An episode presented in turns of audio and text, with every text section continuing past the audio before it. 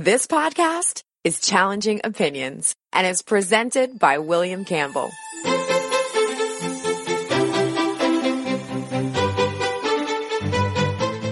Thank you for downloading the Challenging Opinions podcast for April 9th, 2018.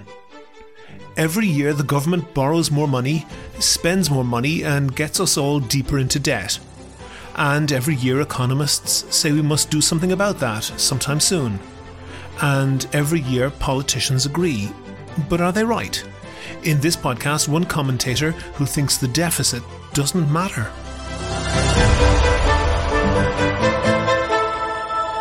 Challenging Opinions is the podcast where ideas are tested. Whether you are left or right, conservative or progressive, devout or skeptic. What matters is the strength of your argument, not the strength of your voice.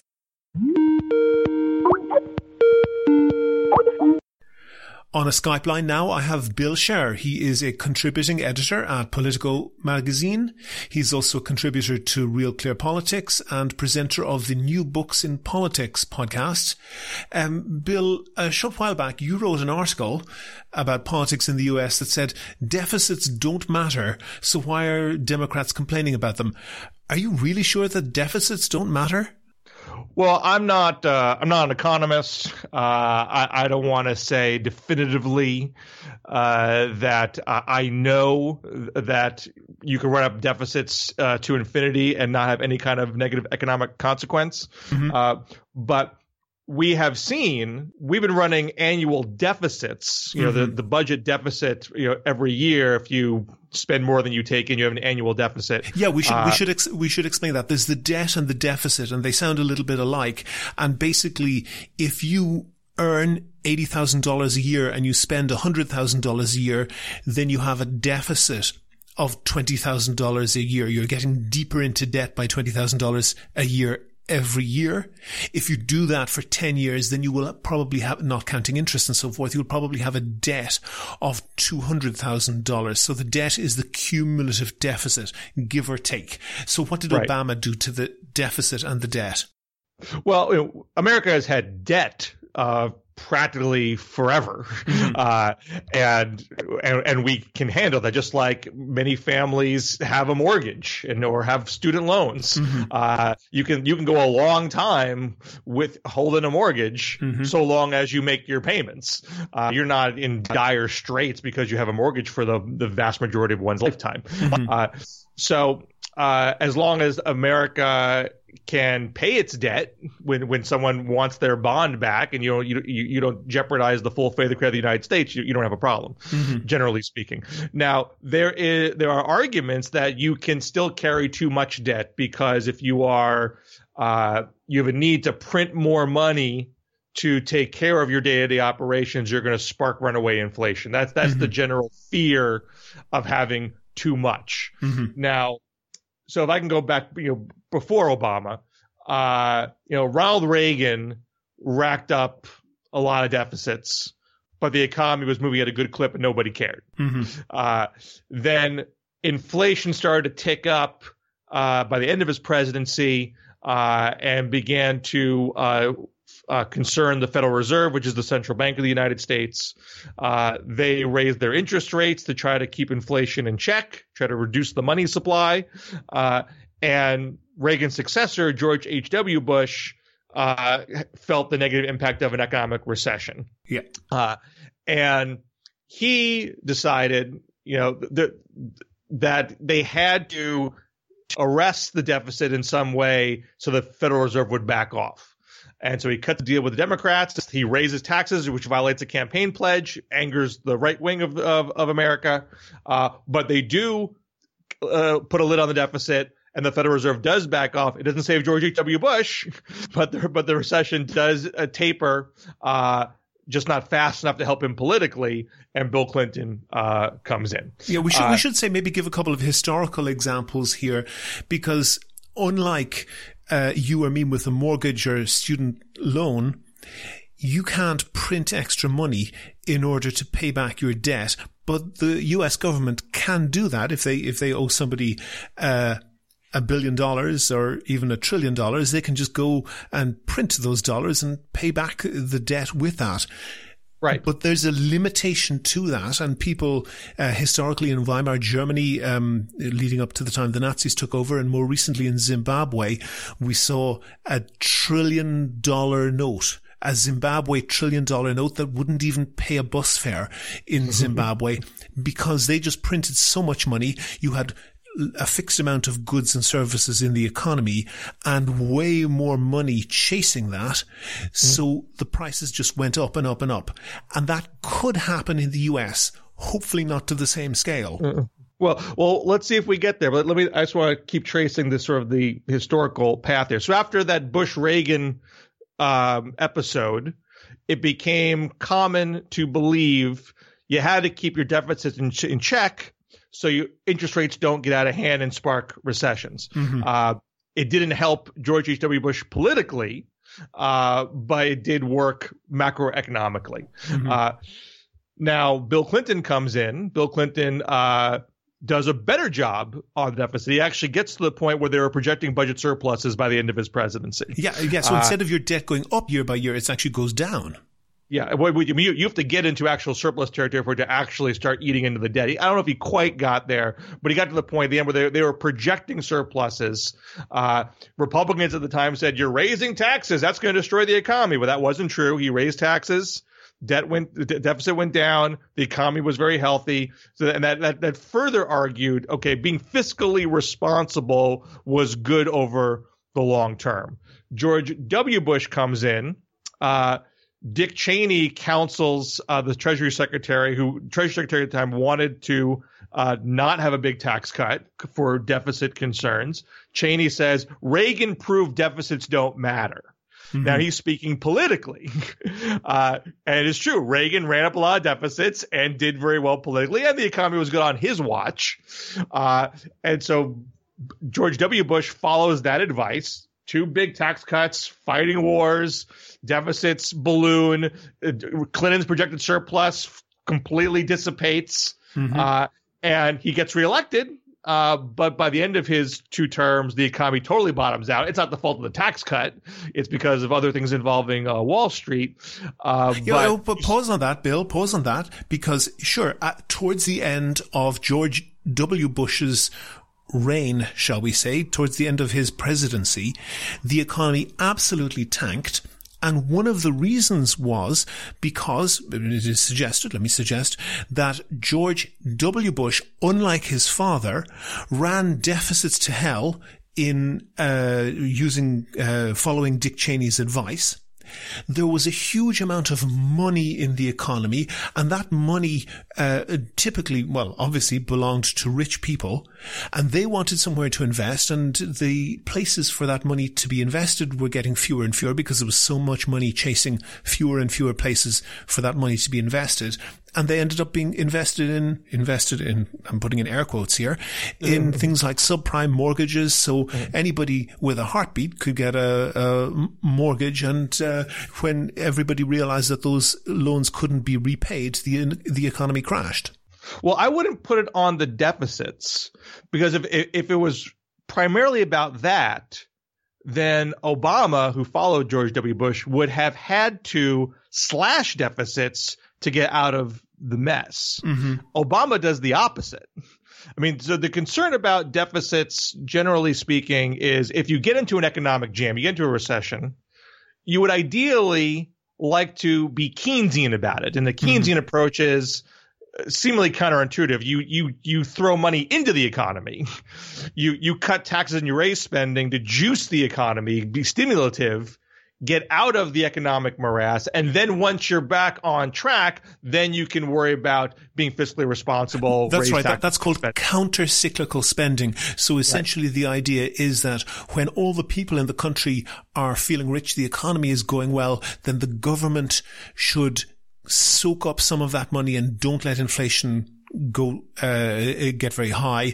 Right. They should save the money for the bad times, and then when you have bad economic times, people aren't spending money, then the government should spend that money that it had taken in in the good times and balance out the, the cycles in the economy. Now, now George W. Bush does the opposite. He runs mm-hmm. up the deficit during good times, relatively speaking. So you don't have that in reserve uh, once the calamity comes.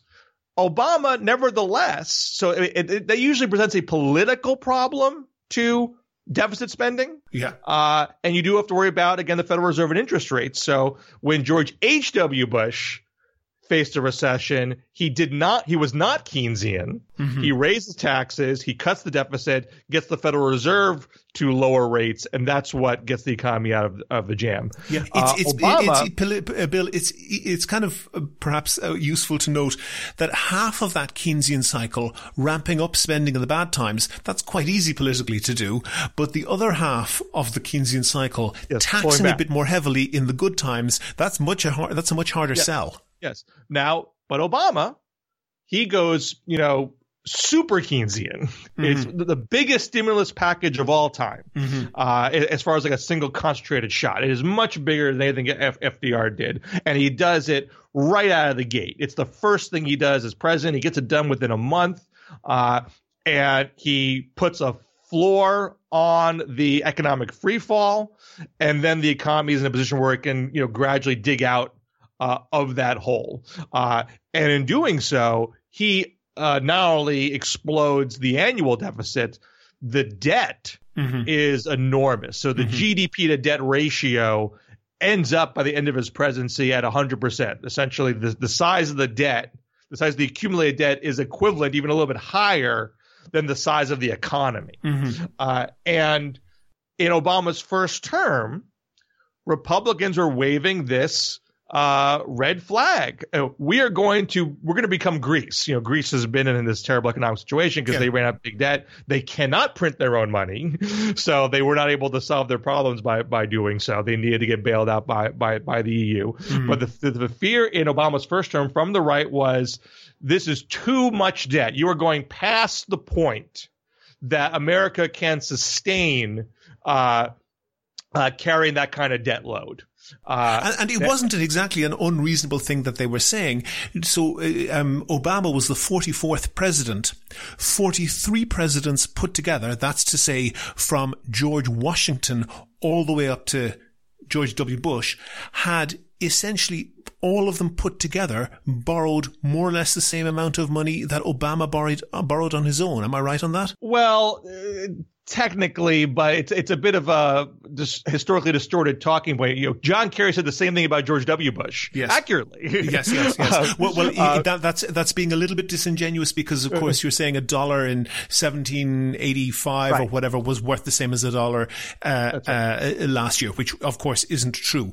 But what, nevertheless, what is it's a startling amount of debt what is true about Obama is the GDP to debt ratio was historically high. I, I, I don't mm-hmm. believe it had hit 100% before him, even under F- FDR had a very large one during World War II, mm-hmm. uh, but I believe Obama's was higher. Uh, so you could understand thinking, you know, that's a point of no return. But we've been at that level. We've been above 100% GDP to debt ratio for several years now. Mm-hmm.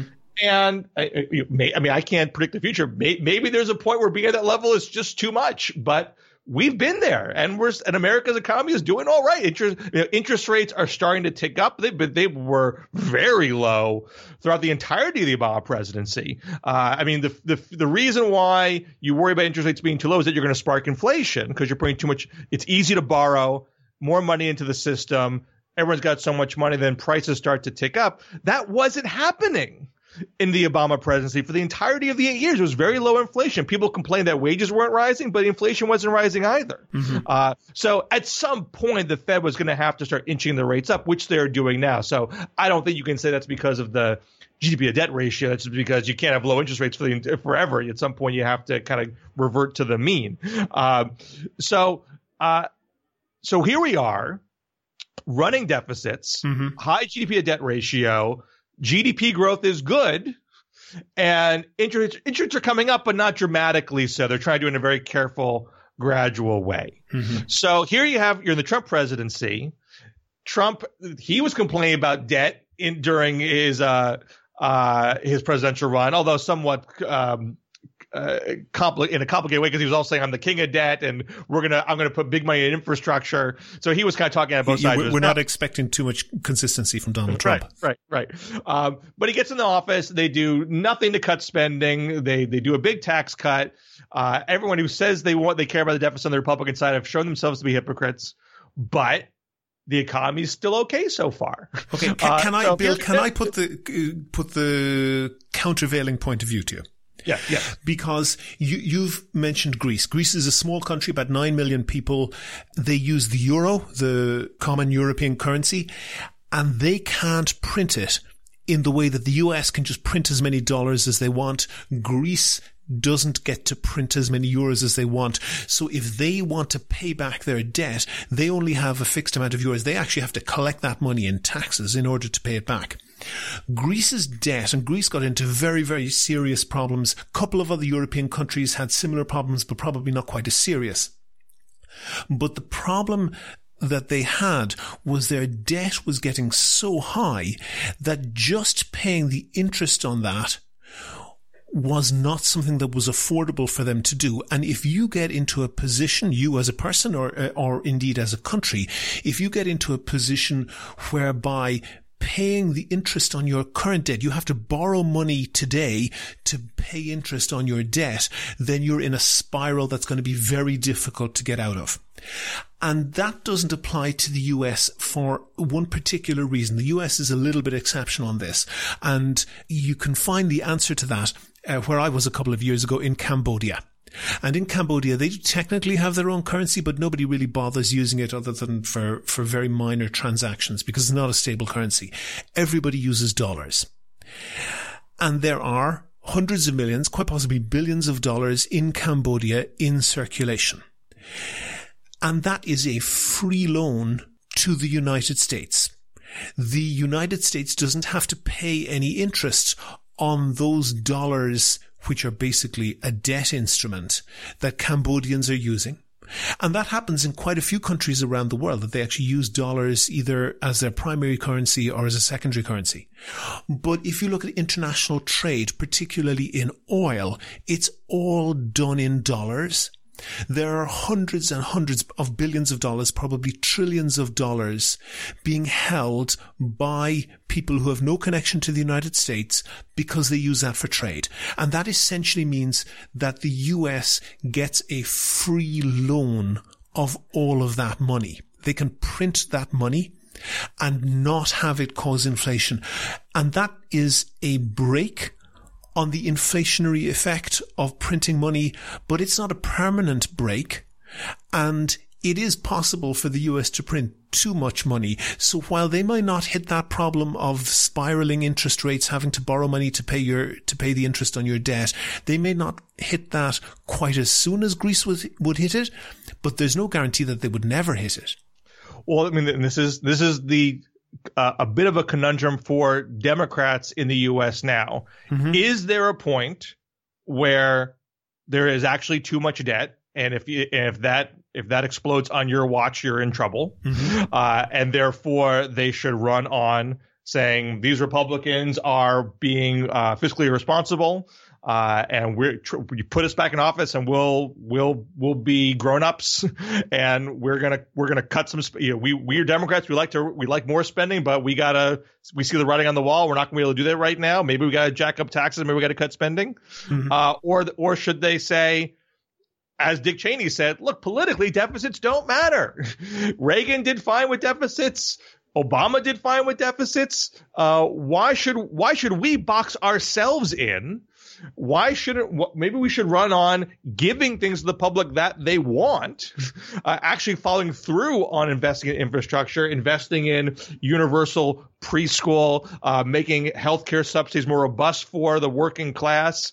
Why should why should we be the ones who uh, who uh, have to clamp down when we don't even know it's actually necessary. Mm-hmm. It- it- you just you just can't know the future here. We've already passed some boundaries that we thought we couldn't cross, and we have. So I get I get your argument. That, it's not that it's not a bad argument. It's just that no one can know for absolute sure. Uh, so you what you on, are hold on, Bill. Hold on, Bill. Uh, isn't your argument then essentially that it's not a problem until it's a problem. Well, well certainly, at, at, minimum, yes. Uh, so, but, but, but well, let me give you the counter. Let, let me give you the counter yeah. argument to that, Bill, because when it is a problem, loss of faith in a currency is a catastrophic problem. The saying is, you know, no society is more than two missed meals away from anarchy.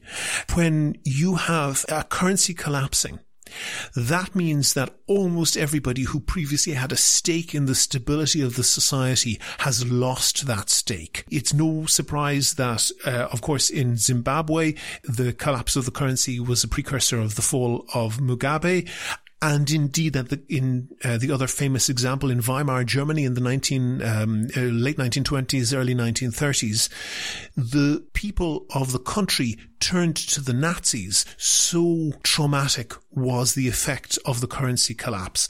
Aren't the fiscal conservatives really right to say not only is this not a problem that we don't want to have this is a problem that we need to not even come close to having? Because if you even get if you're teetering on the edge, the, the cost of that collapse is so traumatic for a society. Well, that assumes that there there's a day, there's like a literal day of point of no return when everything falls apart and you can't dig out of it. Yeah, and it's um, happening now in Venezuela. Well, but uh, there are there are plenty of things that they could have done in the run up.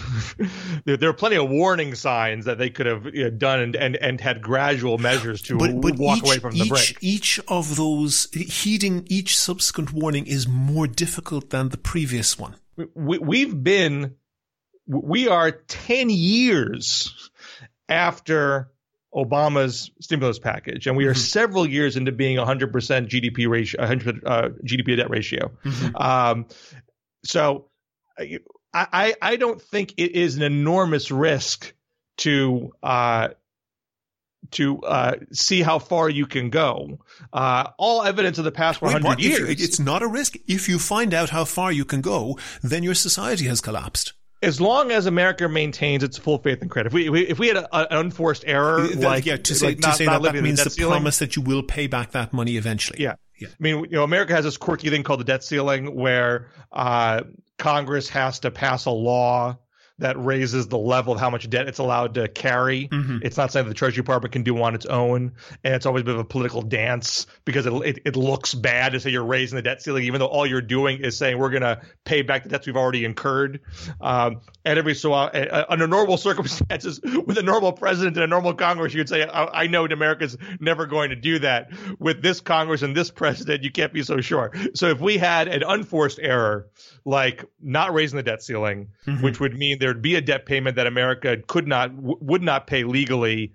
That would be a, a very very catastrophic problem. Mm-hmm. Uh, I think, uh, barring that, uh, it is more likely that we can simply gradually, um, you know, the you know, we just had a big tax cut mm-hmm. that can be inched back up. You know, obviously raising taxes is politically hard, but it has been done. George Bush did it. Bill Clinton did it. Barack Obama did it. It is possible to raise taxes. Uh, so it's it, and so this is so this is an argument for Democrats. Um, do you want to say I'm going to clamp down on the deficit in order to win over some fiscally conservative voters because that, that, that has some surface appeal to say that. Mm-hmm. Uh, without saying how you're going to do it. If mm-hmm. you're not going to build the mandate because the Democrats are not going to want to do some massive cut in spending, uh, but they would feel like there's some slack in the tax code now since we just had this big tax cut. Um, do you want to inch, inch that back up? Uh, you know, they are very uh, quick to say they want to raise taxes on the wealthy. That's sort of that's the easy thing. The harder thing is say I'm going to raise taxes on the middle class or the, or the upper middle class even. Okay, uh, one last question on that then, Bill. Uh, uh, one last question, and it's uh, uh, you're obviously on the you know you write for politico.com um, and also real clear politics. You're obviously on the political left in the united states. Yes. Um isn't it the case that whether it is with environmental problems or financial problems the united states political system is uniquely badly adapted to deal with low probability, high consequences problems. That's to say a problem that probably won't happen, but will be catastrophic if it does. Well, I don't know that's unique to America. Uh, I mean, there, there is an interesting uh, parallel between climate politics and and budget politics mm-hmm. in that uh, whatever possible catastrophes might occur are not happening uh, right in your face. Yeah. Uh, I mean, obviously, you could say, you know, the global ice caps are melting or we're having more extreme weather and that, that kind of stuff. But tying it to climate is still something that people uh, resist. Uh, and and for most people, um, you know, if, if, so long as the hurricane hasn't drowned your house, uh, you can survive extreme weather events. You can survive the global ice caps melting. It doesn't really affect your your day to day. And so, you, folks on the left will say people on the right are being irresponsible for not being proactive on climate, and people on the right will say the left's not being responsible, but being proactive uh, on the budget. But I think that that's a human nature problem, not just an American problem. I mean, uh, uh, uh America and China are the main drivers, uh, and, and, coming up as India are the main drivers of putting uh, pollutants into the air. Mm-hmm. So it's easier for other countries to take proactive steps because the economic risks involved for them aren't as steep as they are for America, China, India. It's it's typical to wait until you can't wait no longer climate is certainly one where you don't have the luxury of waiting to that point. I think budget, it's more murky how how long you is you, you can wait, and that's why you, there's a debate over how long you can you push things. Bill Scher, contributor for Politico.com, also for Real Clear Politics, and presenter of the New Books in Politics podcast. Thank you very much for talking to me. Great to talk to you. Never miss a show. You can subscribe to the podcast for free using iTunes, Stitcher, TuneIn Radio, or any other podcast software or app. See challengingopinions.com backslash subscribe for details. That's all for the Challenging Opinions podcast published on April 9th, 2018. I've got a link to Bill's articles and other information about government debt in the show notes on the website. And if you know someone else who I should interview, or you have a suggestion about what I should cover, then please get in touch. You can like the show on Facebook. On Twitter, you can follow the show at Challenging O and follow Bill Scher at Bill Scher. But most importantly, subscribe to the show. You can get it on Google Play, Apple Podcasts, or any other podcast app or software. And there's links and an RSS feed for all of that on the website. And if you don't use a podcast app or software, you can subscribe by email. Just enter your email address on the Challenging Opinions website, and each time a new show goes online, you'll get an email with a link to listen and no spam. You can find all of that or get in touch with me at www.challengingopinions.com. Coming up next Monday, that's April 16th, I'll be talking to Ellen Brodsky. She's a blogger and researcher who specialises in monitoring Fox News. The Challenging Opinions podcast is produced and presented by me, William Campbell. Thank you for listening.